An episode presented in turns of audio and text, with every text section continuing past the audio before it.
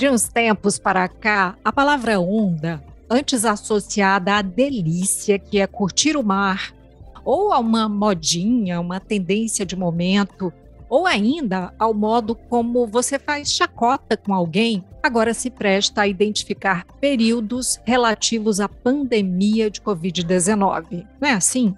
Pois é, estamos vivendo uma nova onda da doença no Brasil.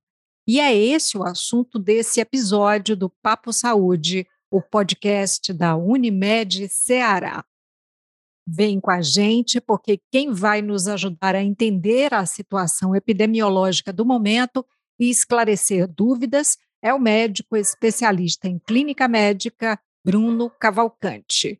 Olá, doutor Bruno, bem-vindo. Olá, muito obrigado, obrigado pelo convite, obrigado a todos que nos ouvindo também. É um prazer enorme aqui poder discutir um pouquinho sobre esse tema que, infelizmente, nos acompanha aí desde 2020 e já passamos por várias ondas, né? E vamos passar por mais essa. Vamos, vamos sim, melhor passar entendendo tudo, né? Vou começar essa nossa conversa trazendo aqui é, um dado do Boletim Infogripe, o mais recente, né, divulgado no dia 23 de novembro, que ele mostra o aumento de SARS-CoV-2 em estados de todas as regiões do país. Esse estudo destaca que cada vez mais estados apontam para esse aumento de casos e casos graves de Covid-19. Né? Isso começou ali no final de outubro, início de novembro, e tem essa tendência nesse cenário. Né? Então, o que, que a gente já sabe sobre essa nova onda? Primeiramente, lembrar que é, que é uma subvariante da Ômicron, né? então é, é, um vírus com a nova mutação. É, essa onda ela vem começando na Europa, algumas semanas atrás, a gente viu também alguns casos na América do Norte, e no final de outubro, agora começo de novembro, a gente começou a presenciar um aumento importante aqui no Brasil, que ainda deve aumentar mais nos próximos dias, as próximas semanas. O que a gente tem visto é que essa nova variante, é, embora ela seja mais leve, ela é mais contagiante. O que isso quer dizer? Ela transmite mais entre as pessoas e é mais fácil de infectar. Mas os sintomas lembram muito sintomas do que nós vimos alguns meses atrás, naquela onda do meio do ano. Sintomas mais de via aérea superior, né? mais para faringite, dor de garganta, mais para sinusopatia, coriza, dor de cabeça, febre e adinamia e moleza. E muito menos sintomas pulmonares, que a gente viu ali em 2020 e 2021, como nas variantes anteriores à Ômicron.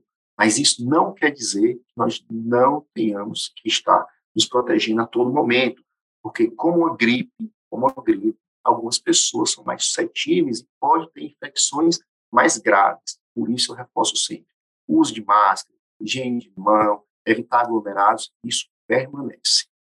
É, o senhor praticamente já fez assim uma síntese, né, do que, que é esse nosso bate-papo aqui, mas eu quero me deter em algumas questões, né? É, essas subvariantes, como o senhor disse, né, elas são mais transmissíveis e reforçou agora que a gente tem que se proteger. Então, eu queria um destaque para quem são as pessoas mais vulneráveis, né, e que estão mais sujeitas a ter os casos mais graves, porque uma gripe pode ser algo simples, é, você vai passar ok, e para outras pessoas isso pode significar uma doença com internação, né, com gravidade. Importantíssimo, Bahia. Então, quem são essas pessoas que realmente têm que redobrar a atenção e têm que ter mais cuidado? Pessoas que já tiveram história de Covid grave no passado. Pessoas com história familiar importante, de irmão, de pai, que teve Covid grave, tem que estar mais atento. Pelas pessoas que estão imunossupressas, seja porque estão em tratamentos oncológicos, tratamento para HIV, imunossupressores, corticoide em altas doses, independente da idade. As crianças mais jovens, as gestantes e os idosos principalmente aqueles idosos mais jovens, 60 anos, com comorbidade, e principalmente aqueles idosos também acima de 75 anos, mesmo que não tenha nenhuma doença associada. Esses são os maiores grupos de risco para infecção grave no COVID. Lembrando que os homens idosos e obesos, eles têm que ter um cuidado também um pouco reforçado. É claro que se a gente quer proteger os que a gente ama, é preciso voltar a usar máscara. É assim mesmo? No Ceará, por exemplo, a gente já tem a recomendação para usar em, em ambientes fechados e em ambientes abertos até em que haja aglomeração. A gente tem São Paulo que voltou a, a tornar obrigatório o uso da máscara no transporte público. Precisamos voltar a usar máscaras? Essa, essa pergunta é sempre polêmica, mas é muito importante, Marisa. A máscara, eu acho que é uma forma de etiqueta de saúde. A gente tem que aprender a usar máscara, e isso aí talvez seja um dos poucos legados bons que a pandemia deixou. A gente precisa aprender a usar máscara como forma de etiqueta em saúde.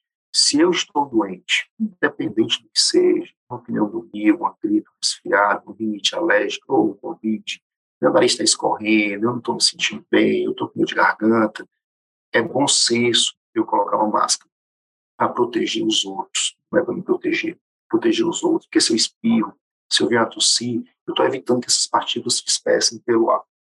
Então, quem está doente, essa pessoa tem sempre que usar máscara. Os que não estão doentes, mas que têm receio, ou porque são imunossupressos, ou porque estão no grupo de risco, ou porque realmente está com medo de pegar, esses também devem usar máscara. E o que a gente está vendo é que em várias cidades já está se tornando obrigatório novamente o uso de máscara, porque as pessoas não respeitam o básico, que seria isso que eu acabei de falar. Então, BH está voltando a usar máscara, a própria ANAC também, a própria é, sistema de aviação também obrigou agora que se use máscara nos aeroportos e nos aviões. E no hospital, nós nunca deixamos de usar mais máscara. Né? A máscara hoje ela é obrigatória. Mas eu vou abrir um parênteses aqui, só para relatar como nós usamos a máscara de forma errada. Eu vejo muita gente botar a máscara só na boca, deixa o nariz descoberto, deixa a máscara no queixo, ou ela usa a máscara, mas fica tirando a todo momento. Então, essa máscara também não tem muita utilidade. A gente tem que aprender que a máscara veio para ficar, a gente tem que saber utilizá-la e usar sempre que eu tiver ou com medo ou que eu tiver alguma suspeita de qualquer doença para proteger o próximo. Lá no início da pandemia, não é, quando a gente começou a usar máscara, o importante era usar, né? não, não interessava nem de que tipo era. Na medida em que as pesquisas foram sendo feitas, os estudos e, e se descobrindo mais, aí viu-se que as máscaras que antes já eram usadas, veja só, na construção civil, né, é, por pintores, enfim, que aquelas alias tipo N95 e as máscaras cirúrgicas usadas nos hospitais, nos postos de saúde, que essas são as melhores. Continua valendo isso, né? Continua sim. Então, se você está gripado, resfriado, Covid, a máscara normal, cirúrgica, ela é excelente para prevenir que aquelas gotículas que você respirou, que você tossiu, se espalhem pelo ambiente. E se você está com medo, está com receio, não quer adoecer, realmente a melhor máscara que tem é a máscara tipo é, N95, porque ela realmente consegue fazer uma vedação melhor bilateral, então ela deixa é, a filtragem muito mais segura. É, mas a máscara cirúrgica ela também é muito boa e é eficiente, né? E as máscaras de pano, contanto que tenham uma confecção adequada, com dois tecidos, tecidos adequados, também geram uma proteção, proteção muito boa. Vamos falar dos testes, então, porque ah, voltamos a testar mais, não é? É durante um período a gente ficou de boa, né, e tal. Agora as pessoas voltam a procurar mesmo os testes de farmácia, já é um aumento, né? Qual é o momento certo para fazer o teste? E que teste é o mais adequado? Então, nós temos hoje no Brasil três tipos de teste. Né? Nós temos o teste caseiro, que a pessoa compra aquele kit e pode testar em casa. Nós temos o teste de antígeno, que é o que é feito na farmácia, também nos laboratórios. E nós temos o PCR, é aquele que demora um pouco mais né, e que vai com uma máquina mais específica. Então, logo você sinta qualquer sintoma, possa ser Covid, o ideal é se testar. Comecei a ter sintoma, eu vou me testar. Pode até ser um autoteste feito em casa. Agora, se esse autoteste se der positivo, eu preciso confirmá-lo com algum teste, seja ele de farmácia, seja ele de laboratório. Eu não posso só com esse autoteste. E não é bom também que eu espere. Por que, que não é bom que eu espere? O tratamento do Covid, que a gente pode falar um pouquinho mais na frente, com essa nova medicação que entrou agora no mercado, que é o Paxlovid, ele deve ser feito o mais precoce possível. Para ele ser feito, eu preciso ter teste positivo. Por isso que é importante, tão logo começam os sintomas, eu me teste. Mas aí vem uma pergunta, mas Bruno, ele não pode vir falso negativo? Isso é, eu não posso estar doente, o teste vir negativo? Pode. Se isso acontecer, a gente repete por 24 horas. Mas é que se teste o quanto antes. Perfeito. E uma vez que testou, deu positivo, mas a pessoa está ali com sintomas leves, né? Qual é a, a orientação? Porque eu tenho visto gente que está saindo, mesmo com o teste positivo, mas ela sai ali de máscara e ela acha que está protegida, que está protegendo os demais. Tem que fazer o, o, aquele isolamento, não é? O ideal é realmente, teste deu positivo, primeira coisa, usar máscara. Segunda coisa, manter um isolamento mínimo de cinco dias. As pessoas precisam se afastar. Porque mesmo ela estando de máscara, a gente sabe que a máscara não é 100%. Depois ela vai se deparar no meio do caminho com pessoas que estão sem máscara. E essa pessoa pode estar gestante, essa pessoa pode ter um câncer, essa pessoa pode ter alguma doença. E mesmo assim, a gente sabe que ela tira a máscara no momento. Seja que vai tomar um copo d'água, vai comer alguma coisa, vai coçar o nariz, vai assoar o nariz, ela acaba tirando máscara e se desprotegendo e desprotegendo quem está próximo dela. E qual é o momento de alerta? Né? O senhor falou do tratamento. E essa é uma preocupação, assim, né? Porque tem, eh, tem um termo que, que lá no meu interior né, as pessoas usam, ai, fulano guardou a gripe. É dramático isso, não é? Porque às vezes a pessoa pensa que ela, não, vou esperar só mais um pouco porque eu vou melhorar. E às vezes acontece de ter uma evolução muito rápida, não é? O ideal é que todo mundo pudesse ter acesso ao médico, lógico. O ideal seria isso, no mundo ideal, que a gente não, não consegue. Mas a gente sabe que essa variante, a grande maioria das pessoas vão ter sintomas leves, dor de garganta, um espinho, uma febre, que vai durar ali 48, 72, podendo até 96 horas, e vai passar, e vai passar como uma gripe. Essas pessoas podem se monitorizar em casa. Né? Se ela tiver algum médico para fazer telemedicina ou para mandar alguma mensagem, ótimo. Mas, se surgir qualquer sintoma de alarme, o que, é que são esses sinais de alarme? Febre, que não passa. Tosse, o paciente começa falta de ar por si. Aumento das expulsões, né, da quantidade de respiração. Dor de cabeça, muito importante.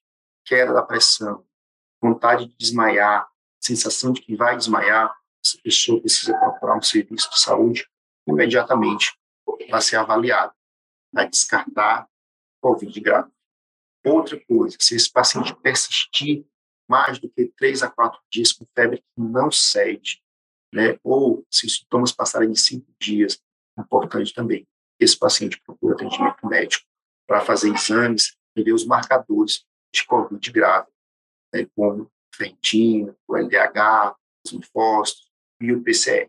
Ou aquele paciente, mesmo com Covid leve, ele está no grupo de risco que nós estamos anteriormente. Imunossupressos, pacientes oncológicos, pacientes muito idosos, paciente muito idoso com comorbidades.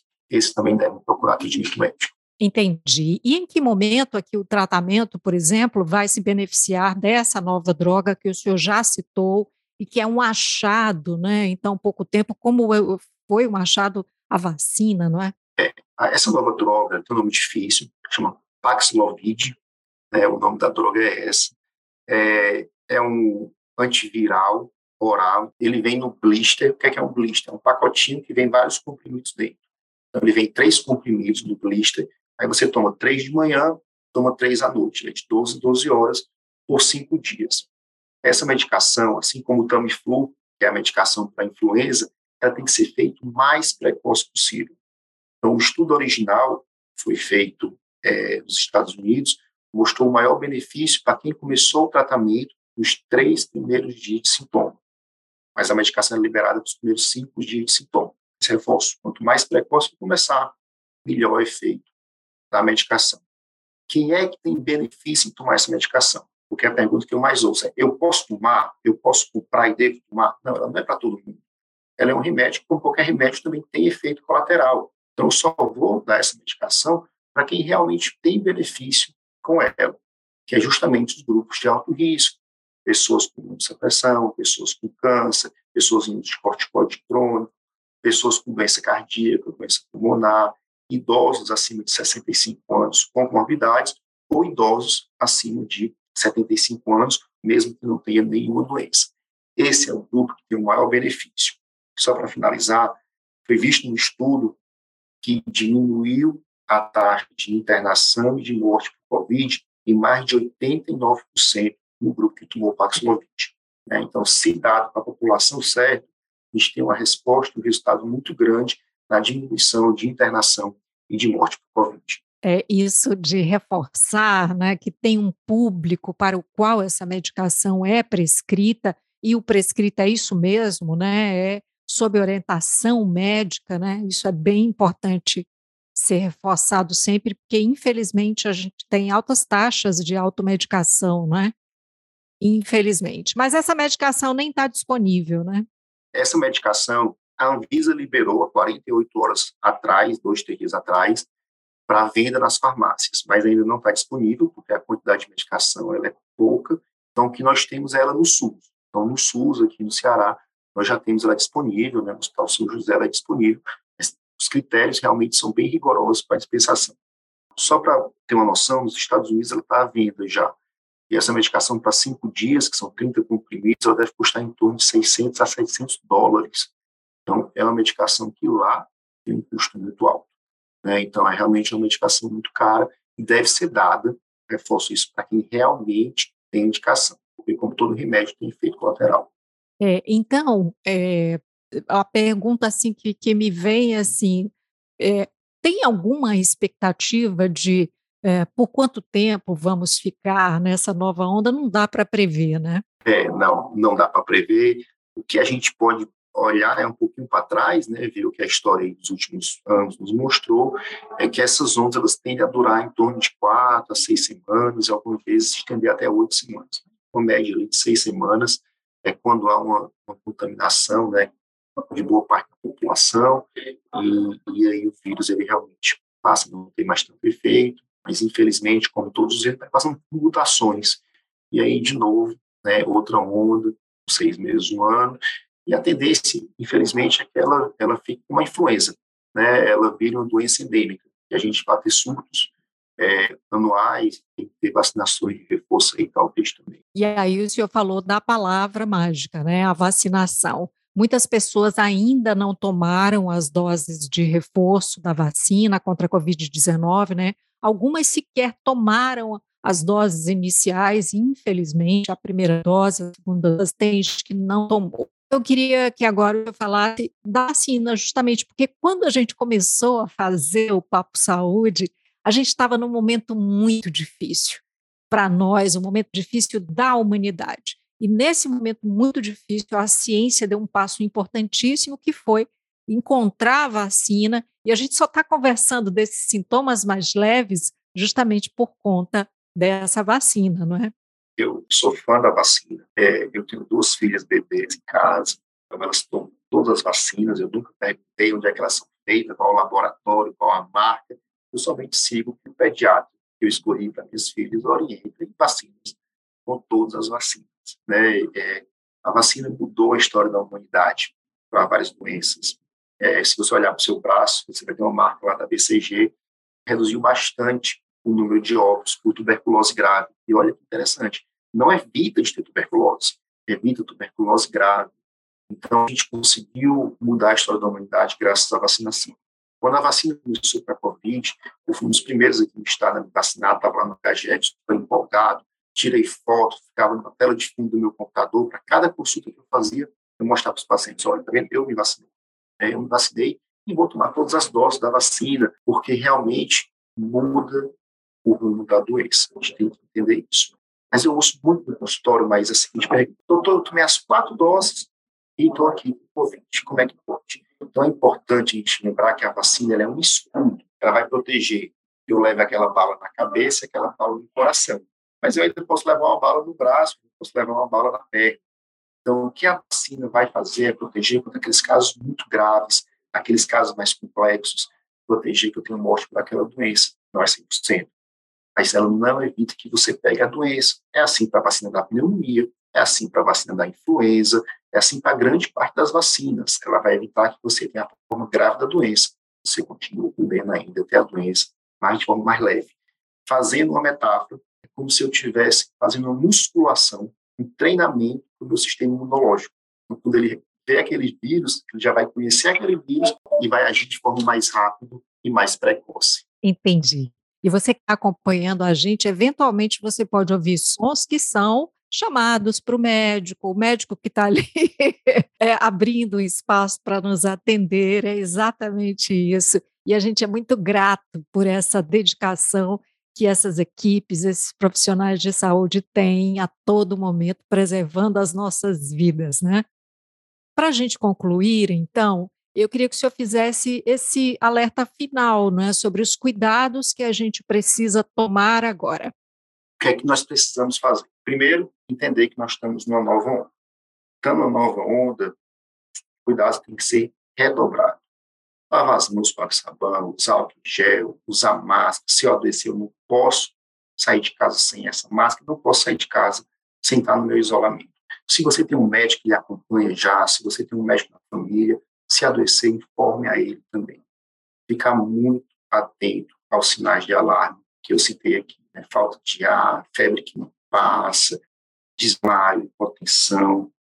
Esses casos precisam procurar um serviço de atendimento com certa urgência. Se você também está no grupo de risco, procure o seu médico, mesmo se você é, não estiver sentindo nada de grave, porque você pode ser beneficiado pelo tratamento com Paxlovid. E para finalizar, aquele paciente que eu ouço muito no consultório, doutor, estou com Covid nesse momento, eu devo me vacinar agora ou me vacinar logo em seguida? Não, né? A vacina é aquele paciente sadio. Aquele paciente com Covid, a gente espera pelo menos ali quatro, seis semanas para fazer essa vacina. Mas vacina sempre. Não é porque eu tive Covid agora que eu não posso ter na próxima onda. Não é porque meu Covid foi leve hoje que meu próximo Covid vai ser também leve. Então, a gente tem que estar sempre protegido de todos os lados. A vacinação, ela realmente salva a vida, muda o custo da doença e é o que pode ser a nossa grande diferença para sair dessa onda. Muito obrigada, doutor Bruno, por nos atender e por trazer esses alertas, fazer esses esclarecimentos. Bom trabalho e até uma próxima. Eu agradeço, né, agradeço a todos que nos ouviram. E se a gente tiver a oportunidade para tirar algumas dúvidas, estaremos aqui à disposição. Um abraço a todos.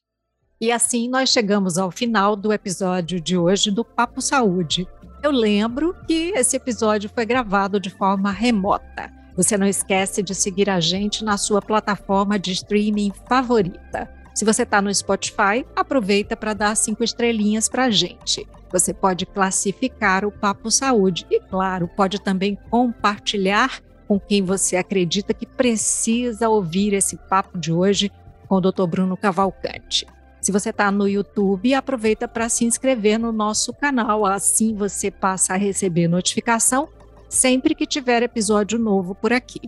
Cuidar de você, esse é o plano. Você pode entrar em contato com a Unimed Ceará pelos perfis oficiais no Instagram e no Facebook ou pelo site acessando www.unimedceará.com.br. Esse podcast é desenvolvido pela Leme Digital. Até a próxima. Saúde!